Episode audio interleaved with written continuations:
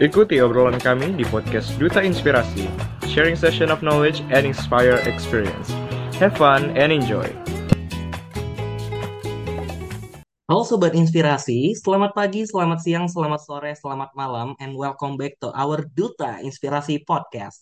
Oke Sobat Inspirasi, aku Hafiz Akbar Maulana, Duta Inspirasi Indonesia Provinsi Kalimantan Selatan yang akan menemani kalian pada segmen KISI, Kisah Inspiratif episode 1 dengan tema Jejak Muda untuk Bergerak Menginspirasi.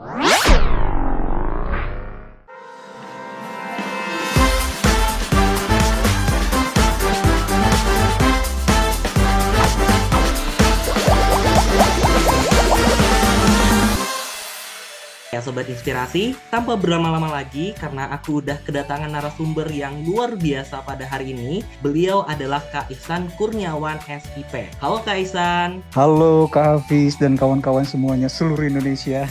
Oke, bagaimana nih kabar Kak Ihsan pada hari ini? Baik, Alhamdulillah. Gimana juga nih kabar Kak Hafiz sama teman-teman semuanya di sana, di masing-masing tempatnya? Oke, aku baik-baik aja nih Kak. Tapi yang paling penting adalah kabar kakak yang sangat luar biasa sekali pada hari ini. Oke, Kak Ihsan. Sebelum kita melanjutkan obrolan yang seru dan men menarik mengenai jejak kehidupan inspiratif, boleh banget nih Kak Ihsan untuk memperkenalkan diri terlebih dahulu. Agar apa?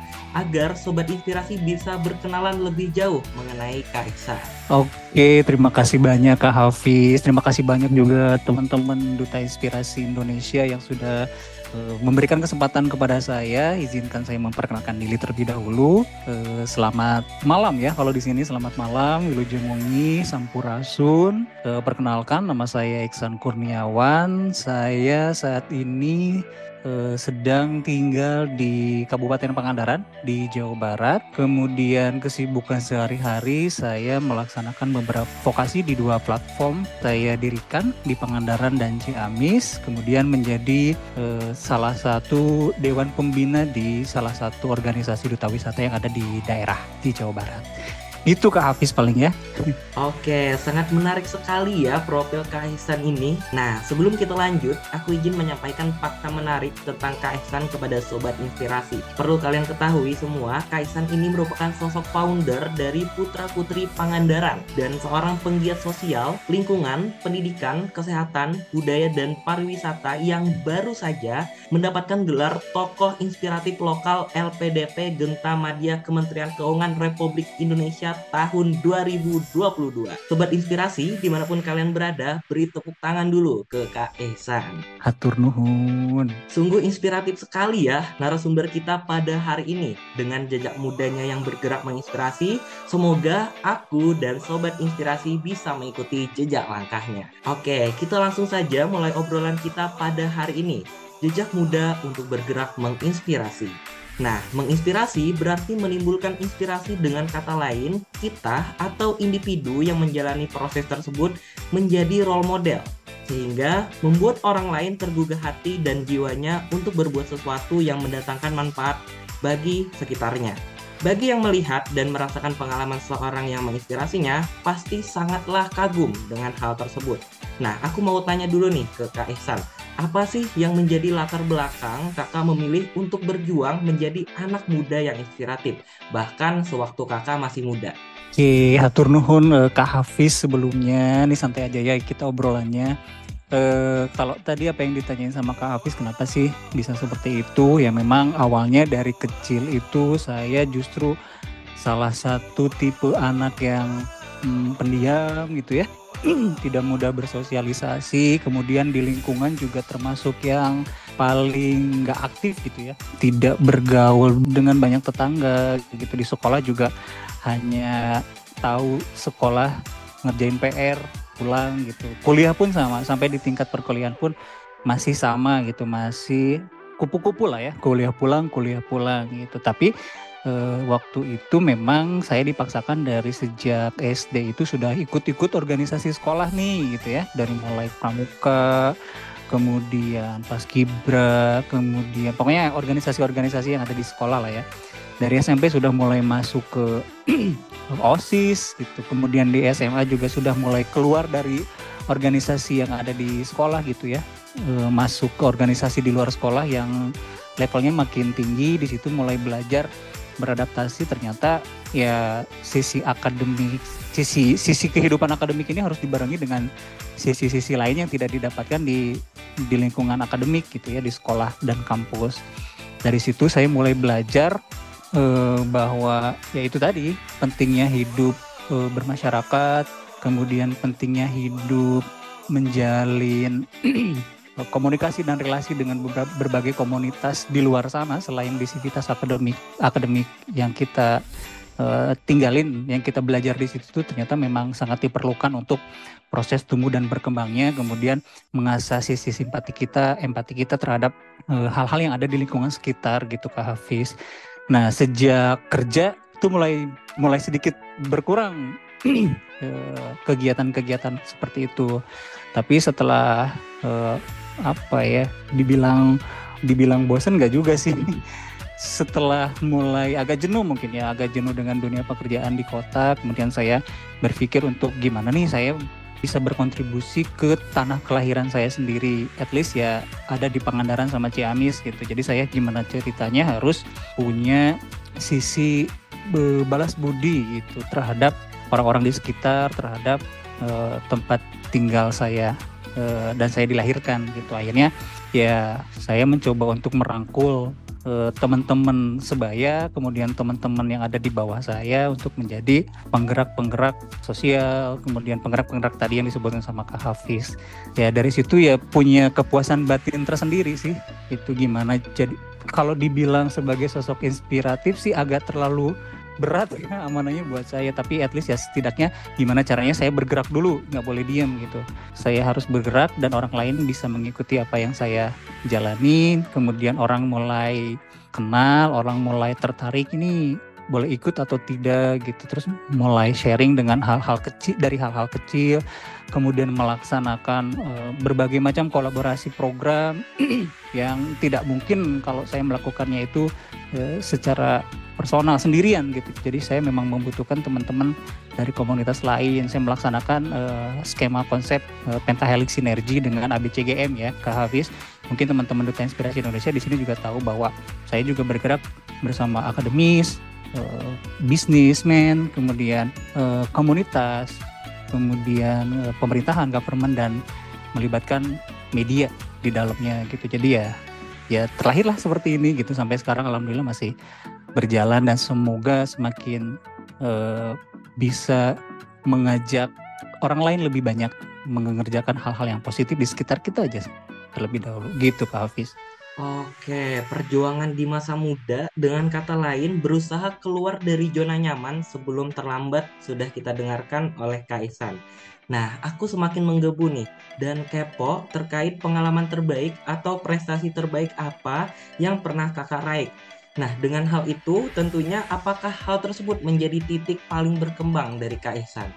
Iya, kalau bicara sama prestasi kayaknya anak-anak zaman sekarang lebih keren-keren deh prestasinya dibandingkan dengan anak-anak gen yang uh, dulu gitu ya di di bawah uh, 90-an gitu lahirnya. Tapi kalau sesuai dengan apa ya? sesuai dengan prestasi yang sudah saya raih, kayaknya nggak ada yang lebih membanggakan kalau teman-teman sekarang mungkin beberapa volunteer saya gitu ya, anak-anak mentoring saya, anak-anak didik saya itu mereka sudah jelas lebih melampaui prestasi saya dulu gitu. Paling saya ya hanya sebatas level provinsi sudah selesai gitu. Belum belum sempat menikmati uh, apa namanya prestasi prestasi-prestasi di tingkat yang lebih tinggi. Tapi kalau berbicara lagi kenangan prestasi apa nih yang paling tinggi ya mungkin salah satunya yang tadi disebutkan sama Kak Hafiz uh, tiba-tiba ya saya juga kaget termasuk salah satu uh, jajaran nominasi tokoh inspiratif itu kalau zaman dulu itu ya mungkin yang paling berkesan itu ya kalau dulu kan masuk ke istana negara itu termasuk hal yang sulit eh sulit sulit sulit sorry. Sulit. Mau bilang susah jadi sulit susah dan sulit gitu. Beda dengan sekarang kalau uh, ikut uh, upacara kenegaraan Agustus di istana saja masih bisa for tiket gitu ya bisa memperebutkan eh, akses untuk masuk ke istana kalau dulu agak susah nah dulu itu sempat juga nih pada zaman kuliah itu tiba-tiba saya mewakili eh, Paguyuban Mojang Jajaka Provinsi Jawa Barat itu ditunjuk untuk eh, hadir dan mendampingi para raja-raja sultan senusantara di keluarga besar Ikatan Sultan uh, Raja Nusantara waktu itu. Dan itu termasuk yang bisa bertemu dengan uh, Presiden Susilo Bambang Yudhoyono waktu itu termasuk yang prestasi yang mungkin tidak bisa saya lupakan pada saat uh, perkuliahan gitu. Dari situ sudah tidak ini lagi tidak apa? tidak tidak ngejar-ngejar prestasi lagi gitu ya mungkin sudah umurnya sudah beda kan ya teman-teman tapi tiba-tiba ya alhamdulillah karena memang saya orangnya kalau orang Sunda bilang tidak cicing gitu ya nggak mau diem jadi yang mungkin ada beberapa lembaga dan komunitas yang mengajukan saya termasuk ke dalam yang tadi salah satu nominasi tokoh inspiratif lokal begitu Kak Hafiz. Eh, sangat keren sekali ya Kak mendapatkan gelar tokoh inspiratif walaupun kakak bilang tadi di usia yang sudah tidak muda lagi. Tapi walaupun tidak muda walaupun sudah tua atau ibaratnya seperti itu, kakak tetaplah orang yang sangat inspiratif dan orang yang paling terbaik. Nah, tapi kak, kita semua tahu kadang hidup itu di atas dan kadang hidup itu di bawah. Tak terkecuali oleh Kaisan yang pastinya pernah mengalami kegagalan Kenapa? Mengapa kakak mengalami kegagalan tersebut? Bisakah kakak menceritakan kegagalan tersebut yang akhirnya nanti bisa memberikan pengajaran kepada kakak di masa depan? Kalau bicara tentang kegagalan, banyak versinya ya Kak Hafiz. Kegagalannya dalam hal apa aja sih? Tergantung kita menyikapinya gitu dari mulai uh, kegagalan yang paling sering deh, yang paling bucin dan paling baper kegagalan percintaan misalkan atau kegagalan pekerjaan misalkan atau kegagalan dalam hal-hal lain gitu. Kalau diceritakan kegagalan sih mungkin eh, sama aja sih sama teman-teman lainnya mungkin setiap orang juga punya kegagalan dan dengan versinya masing-masing gitu. Kalau terlalu eh, personal juga kan agak sedikit gimana ya agak sedikit tidak bisa di disampaikan gitu. Namun e, menanggapi kegagalan-kegagalan tersebut ya gimana cara bagaimana mengembalikan kegagalan itu menjadi sebuah kesuksesan sih intinya. Jadi ya sama aja. Saya juga pernah mengalami kegagalan dalam e, apa kuliahan dulu. Saya termasuk yang um, pengerjaan skripsi yang mungkin agak sedikit lama dari teman-teman yang lain itu termasuk yang menurut saya gagal gitu ya fail gitu termasuk yang tidak sesuai dengan target. Kemudian apa ya kegagalan kegagalan lainnya banyak gitu kayak saya uh, apa ber, apa berjuang untuk mendirikan platform yang non government organization ini yang benar-benar agak sedikit tough gitu ya butuh perjuangan butuh kerja keras yang selalu jatuh bangun gitu nggak ada yang support dan lain sebagainya. Ya itu gimana kitanya aja balik lagi ke niatnya masing-masing. Kalau punya niat masing-masing dan niat tadi seperti yang tadi saya bilang kalau kita udah gerak dulu ya nanti rodanya akan berputar dengan sendirinya gitu. Gimana kita akan mengubah kegagalan menjadi sebuah kesuksesan kalau kitanya ya hanya berdiam diri saja gitu. Hanya kalau misalnya kita gagal bercinta nih aduh ngebucin baper nangis aja gitu ya. Nggak move on. Nah move on lah ya kata-katanya. Tidak move on uh, ya akan susah bagaimana kita akan menghadapi kehidupan di di apa di episode berikutnya kalau kita masih tidak bisa meninggalkan kegagalan dan mengevaluasi oh ternyata ya kita kemarin gagal itu di bagian ininya oh nanti kita akan perbaiki di sininya di sininya gitu ya. Menjadi pribadi yang lebih baik atas kegagalan tersebut. Jadi e, sebuah kegagalan juga jangan hanya ditangisi gitu ya. Jangan hanya e, dijadikan sebagai sebuah hal yang negatif terus. Justru kegagalan ini dijadikan sebagai tolak ukur bagaimana kita akan maju ke arah yang lebih positif di kemudian harinya. Itu sih Hafiz Oke oke, tapi boleh nih kak diceritain bagaimana perjuangan kakak mendirikan salah satu non government yang kakak punya tadi? Iya, oke jadi aku cerita dulu nih. Uh, jadi kalau diceritain sih bisa bisa panjang lebar. Jadi kalau saya mendirikan dua platform, saya kan punya dua platform nih teman-teman. Jadi yang platform yang saya dirikan itu pertama namanya Serior Smile Indonesia. Kalau Serior Smile Indonesia ini memang saya membuat platform yang khusus uh, di bidang sosial, tapi cakupannya lebih ke luas gitu ya Indonesia dan luar Indonesia gitu.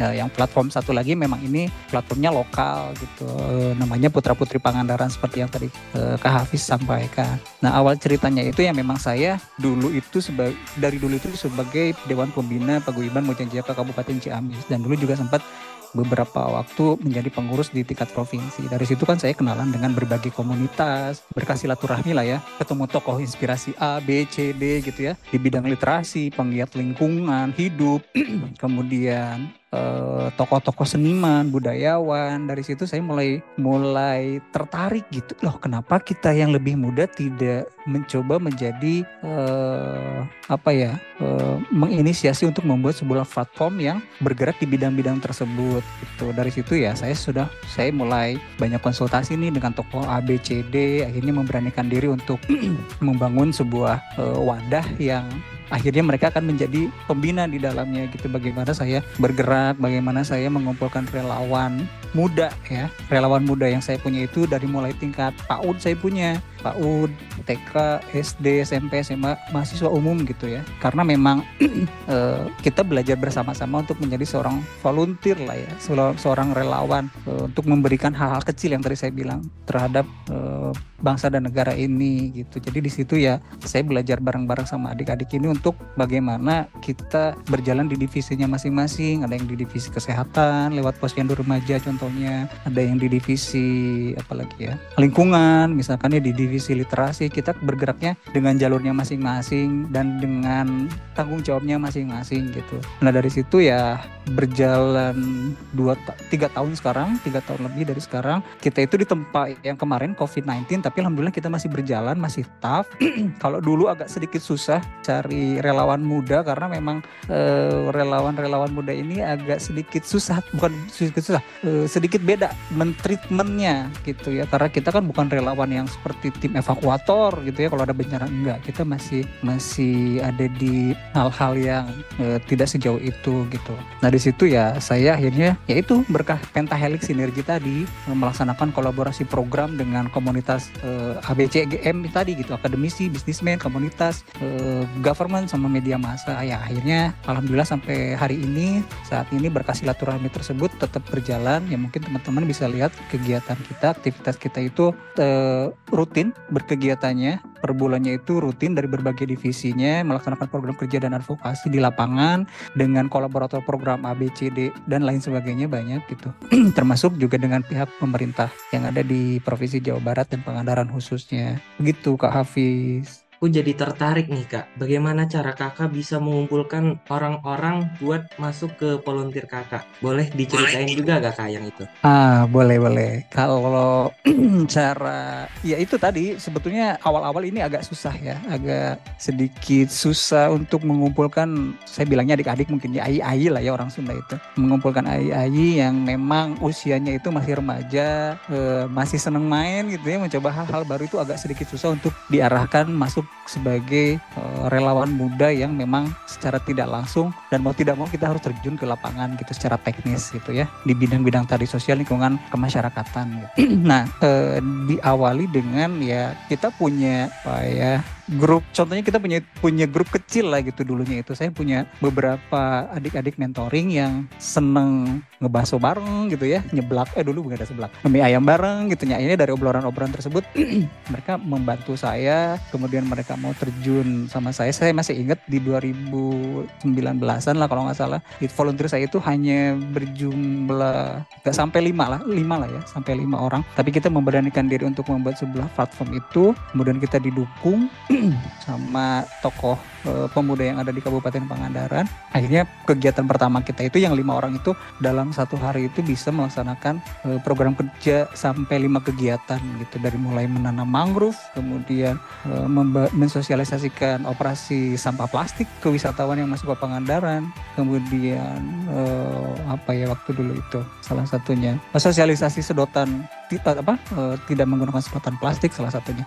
Dan itu akhirnya disorot sama media dan lumayan membesar dari situ. Akhirnya orang-orang pada pada kepo mungkin ini ini organisasi apa nih ini organisasi independen independen dari mana. Kemudian pemerintah juga sudah mulai e, tertarik. Waktu itu banyak yang mengundang saya untuk datang di dinas ini dinas ini dinas ini. Ya akhirnya dari situ sudah mulai sedikit-sedikit berkembang punya program kerja yang rutin akhirnya bekerja sama dengan yang tadi e, komunitas lain. Dan sampai saat ini ya sudah mulai berkembang. Akhirnya ada yang tertarik untuk masuk putra putri Pangandaran ini salah satunya untuk menjadi relawan. Misalkan ada yang sekolahnya di kesehatan gitu ya tiba-tiba kak saya boleh gabung nggak menjadi relawan? E, kader posyandu remaja. Oh, boleh silahkan. Terus kemarin juga terakhir kita bikin pemilihan duta lingkungan eh, di rangkaian pra eventnya World Clean Up Day Pangandaran. Ya akhirnya ya teman-teman duta lingkungan ini yang menjadi salah satu relawan muda saya yang bergerak di kegiatan-kegiatan yang berhubungan dengan pelestarian alam eh, pengolahan sampah dan lain sebagainya.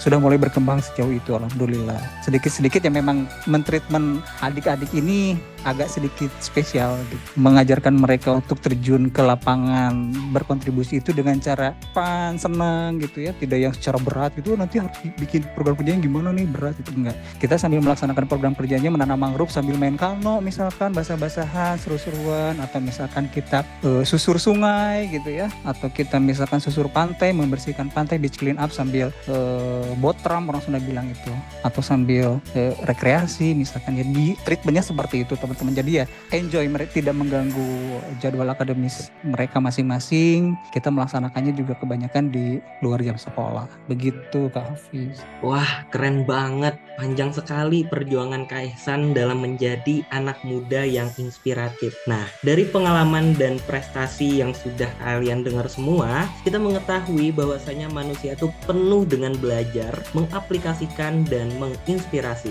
Kak Ihsan dari banyaknya pengalaman yang sudah Harai, apakah kakak ingin menambah pengalaman atau prestasi lainnya? Iya jelas kalau ditanya ingin nggak sih punya prestasi lain atau pengalaman lain ya jelas ya kalau manusia tidak tidak diberikan rasa ingin lebih tahu, ingin lebih memiliki, ingin lebih mempunyai tapi dalam hal-hal positif ya ya jelas saya juga ingin hal-hal uh, seperti itu gitu ingin lebih ya apa memanfaatkan masa-masa yang sekarang ini lebih bermanfaat lagi gitu untuk bangsa dan negara ini. Walaupun skup saya masih skup yang di lokal ya, masih skup yang kecil, tapi setidaknya saya ingin lebih punya pengalaman, mencoba pengalaman-pengalaman lain gitu. Kemudian yang tadi saya ingin lebih banyak bersilaturahmi dan membuka relasi dengan berbagai macam komunitas lainnya yang tadi ada di peta helix tadi yang ABCGM itu. Kalau prestasi, uh, saya pikir prestasi atau award itu uh, timbul dari efek yang kita lakukan mungkin ya. Kalau saya saya bukan tipe orang yang saya harus kejar prestasi ini nih gitu ya. Nggak ngoyo gitu enggak sih. Nggak terlalu yang ngoyo gimana gitu. Cuman saya punya prinsip bahwa prestasi yang saya dapatkan dan saya yang saya dapatkan itu ya bentuk dari hasil kerja keras apa yang saya lakukan gitu. Jadi intinya lah cek orang Sunda mah gerak weh lah gitu. Gerak aja dulu prestasi itu ngikutin. Intinya sih seperti itu Kak Hafiz. Oke oke. Ber berarti bergerak dari motivasi yang memang ditanamkan oleh karakter-karakter orang Sunda ya Kak? Betul betul sekali betul sekali memang filosofi-filosofi uh, uh, saya sama teman-teman di ya di tanah Pasundan Jawa Barat ini yang memang salah satunya meng mengaplikasikan hal-hal tersebut. Oke, nah sobat inspirasi, walaupun sudah banyak meraih pengalaman dan prestasi, Kak Ihsan ini ingin terus berdampak. Kembali lagi, semoga aku dan sobat inspirasi bisa menjadi hal sepertinya Kak Ihsan. Nah, Sobat inspirasi, perlu kalian ketahui bahwasanya pemikiran dan kaki anak muda lah yang mampu mengantarkan Indonesia mengalami keberhasilan di bonus demografi yang akan datang. Nah, ngomong-ngomong tentang bonus demografi, Indonesia menargetkan sebuah program yaitu Indonesia Emas 2045, di mana Indonesia ditargetkan sudah menjadi negara maju, modern, dan sejajar dengan negara-negara adidaya lainnya. Nah, Kaisan, apakah kakak memiliki target untuk bisa berkontribusi agar berhasil Indonesia Emas 2045. Iya, uh, kalau kita uh, bicara tentang target Indonesia Emas yang tadi disampaikan sama Kak Hafiz ya, kalau Indonesia itu kan uh, akan genap 100 tahun nih di 2045. Kemudian tadi disampaikan bahwa targetnya itu menjadi negara maju, modern, sejajar dengan negara adidaya gitu ya. Ya tentu dengan kegiatan kecil yang saya lakukan dari mulai sekarang gitu, ya mudah-mudahan bisa punya efek yang mungkin tidak akan uh, sebesar apa yang saya harapkan tapi ya semoga menjadi um, apa ya menjadi sebuah uh, bahan untuk membangun generasi-generasi emas di 2045 itu. Kan salah satu pilarnya itu ya pembangunan manusia gitu. Ya bagaimana juga saya di platform saya sebagai ya bisa dibilang youth empowerment lah ya pemberdayaan kepemudaan gitu. Dari situ juga saya mengajarkan teman-teman untuk berdedikasi tinggi terhadap bangsa dan negara sesuai dengan bidangnya masing-masing. Ya semoga dengan hal-hal kecil tersebut ya bisa membangun manusia Indonesia ya sumber daya manusia Indonesia ini lebih lebih baik lagi di di targetnya nanti begitu sih Pak Hafiz. Oke, berarti bidang yang kakak fokuskan itu apakah ke bidang sosialnya atau gimana nih kak? Iya, kalau bicara tentang bidang ya memang semuanya memang eh, saya senang menjalankan semuanya, tapi di balik itu tuh saya punya punya misi gitu dalam ya tadi yang salah satunya pembangunan manusia lewat pemberdayaan kepemudaan gitu. Jadi bagaimana pemuda-pemuda ini diberdayakan untuk hal-hal positif, misalkan hal-hal ya tadi bidang sosial, lingkungan, kesehatan dan lain sebagainya gitu. Oke, berarti kakak ini mempunyai target dan perencanaan. Ini sudah selangkah lebih maju daripada tindakan spontan atau tanpa adanya motivasi nih Sobat Inspirasi. Nah, Kaisan, apakah kakak memiliki pesan atau tips and trick atau wejangan nih bagi anak muda Indonesia untuk bisa meneruskan perjuangan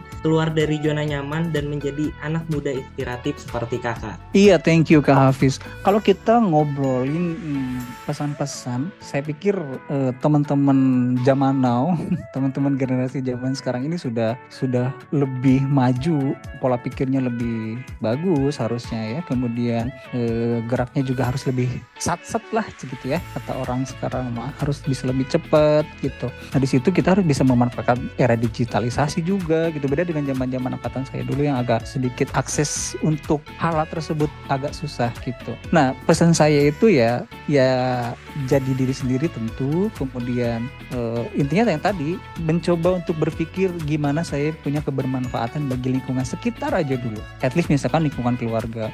Kemudian membesar dari jadi uh, komunitas yang lebih besar lebih besar lagi lebih besar lagi gitu. Bagaimana kita punya rasa tanggung jawab dan kepedulian terhadap eh, isu-isu yang ada di lingkungan kita sekitarnya gitu. E, kalau menjadi sosok inspirasi ya dari hal-hal kecil tadi yang kita lakukan otomatis nanti akan ada follower-follower di belakang kita gitu. Akan menjadi sebuah panutan mungkin kemudian akan menjadi sebuah role model jelas gitu atas apa yang kita kerjakan. Walaupun ya tidak terlalu mungkin menurut orang lain effortnya nggak terlalu besar gitu untuk berkontribusi terhadap lingkungan sekitar. Tapi kan bagi bagi orang lain mungkin ada saja yang saya tertarik untuk mengikuti eh, langkah-langkah uh, yang dilakukan gitu gitu sih ya. Intinya mumpung masih muda kemudian sesuai dengan uh, tagline dan punchline di platform saya uh, millennials bergerak millennials bertindak gitu. Jadi ya bagaimana teman-teman ini bergerak aja dulu kemudian bertindak. Dari situ teman-teman juga akan menghasilkan bukan menghasilkan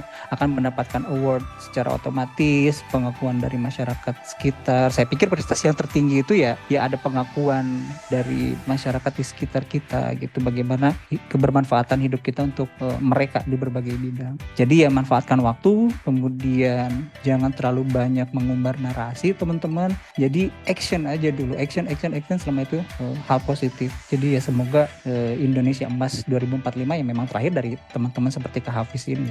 Oke, tapi ya Kak, tentunya anak muda zaman sekarang itu identik banget Kak sama rasa malas, sama rasa zona nyaman. Nah, kalau dari Kak Ihsan sendiri, ada nggak sih tips atau pengalaman kakak di masa lampau supaya anak muda itu bisa keluar dari zona nyamannya? Iya, kalau bicara tentang comfort zone memang agak sedikit susah ya, apalagi tadi uh, berbicara mengenai hal-hal yang berbau kemalasan gitu. Jadi ada yang malas memang sudah habit ya, sudah terlahir malas gitu. Ada yang memang malas karena situasi dan kondisi uh, pada saat si uh, orang ini malas gitu. Jadi ya trick and tripsnya apa ya? Ya tadi sih balik lagi kalau kita tidak bergerak ngerasa malas tidak memaksakan diri untuk bergerak kemudian melakukan perubahan at least untuk diri sendiri gitu ya. Atau misalkan malasnya gara-gara ah saya gagal ah malas ngapa-ngapain lagi deh toh saya juga gagal terus gitu ya, ya itu akan balik lagi bahwa eh, apa kita harus punya pikiran ke depan gitu. Bergerak aja dulu bergerak dulu bergerak berubah merubah diri sendiri dulu biar nggak malas paksakan sih kalau saya sih dulu memaksakan ya. Saya paksakan karena kalau saya tidak memaksakan eh, ya saya tidak akan mengalami hal-hal semenarik hingga hidup saya sekarang gitu. Kalau misalkan rasa malas itu agak sedikit susah dirubah oleh diri sendiri ya kita akan meminta bantuan orang-orang terdekat di sekitar kita untuk membantu kita agar keluar dari hal-hal tersebut gitu. Kalau masalah zona nyaman ya memang e, setiap orang juga akan punya zona nyamannya masing-masing tapi bagaimana kita belajar beradaptasi. Kalau misalkan beradaptasinya dengan cara dipaksakan itu berhasil ya silahkan. Tapi kalau misalkan beradaptasinya harus dengan treatment yang sangat spesial misalkan agak perlu waktu gitu ya. Ya at least uh, kita mencoba aja terlebih dahulu gitu. Jangan sampai uh, kalau orang Sunda itu bilang uh, kumeok memeh dipacok. Jadi sebelum berjuang itu udah nyerah duluan gitu sih intinya. Keren banget nih tips dari Kak Ihsan mengenai bagaimana cara keluar dari zona nyaman bagaimana mewajarkan kegagalan oleh anak muda. Nah baik tak terasa sobat inspirasi kita sudah masuk di akhir sesi kisi episode 1 dengan pembahasan-pembahasan menarik bersama dengan Kak Ihsan. Gimana nih? Pasti pembahasan kita pada hari ini sangat bermanfaat dan inspiratif kan? Nah, kalau menurutku, aku sangatlah luar biasa di sini. Di sini sangat bermanfaat banget dan membangkitkan motivasiku sebagai anak muda untuk selalu menginspirasi layaknya tagline Duta Inspirasi Indonesia, yaitu tiga bulan mengabdi selamanya menginspirasi. Semoga aku dan Sobat Inspirasi dapat menjadikan pembahasan ini sebagai motivasi dan semangat dalam melakukan berbagai hal positif lainnya. Nah, sebelum berakhir terakhir, boleh banget nih Kaisan untuk memberikan closing statement atau pesan inspiratif bagi para pendengar setiap podcast Duta Inspirasi episode kali ini. Oke Kak Hafiz, bagi penutup ya saya balik lagi sih mungkin uh, mengajak rekan-rekan inspiratif, kemudian rekan-rekan uh, Duta Inspirasi Indonesia untuk apa ya, mengabdikan dirinya pada hal-hal uh, positif, kemudian hal-hal kecil yang akan berubah menjadi besar suatu saat nanti. Ya intinya melakukan perubahan itu harus dimulai dari dari dari diri sendiri, kemudian komunitas terkecil dan akhirnya membangun, membangun sebuah perubahan terhadap bangsa dan negara yang menjadi lebih uh, maju dan berkembang di kemudian hari. Intinya adalah mari kita menjadi generasi yang tadi sesuai dengan tagline saya, generasi yang bergerak dan generasi yang bertindak balik lagi ke diri sendiri. Apakah Anda sudah bergerak? Apakah Anda sudah bertindak? Kalau belum ayo sama-sama. Mumpung teman-teman masih muda kita berikan perubahan yang uh, luar biasa untuk menuju Indonesia Emas di 2045 atur nuhun. Wah terima kasih banyak Kaisan atas pesan inspiratif yang sangat luar biasa. Terakhir lagi nih Kak. Boleh dong Kaisan sebagai narasumber hari ini untuk memberikan username sosial media kakak. Siapa tahu sobat inspiratif semuanya masih pengen nih tanya-tanya lebih dalam ke kakak terkait berbagai hal. Oke baik kalau teman-teman masih ingin berbincang kemudian eh, sharing-sharing boleh lewat Instagram saya di @ibelium i b e nya dua kali lium ibelium atau di dua platform saya di @papi pangandaran di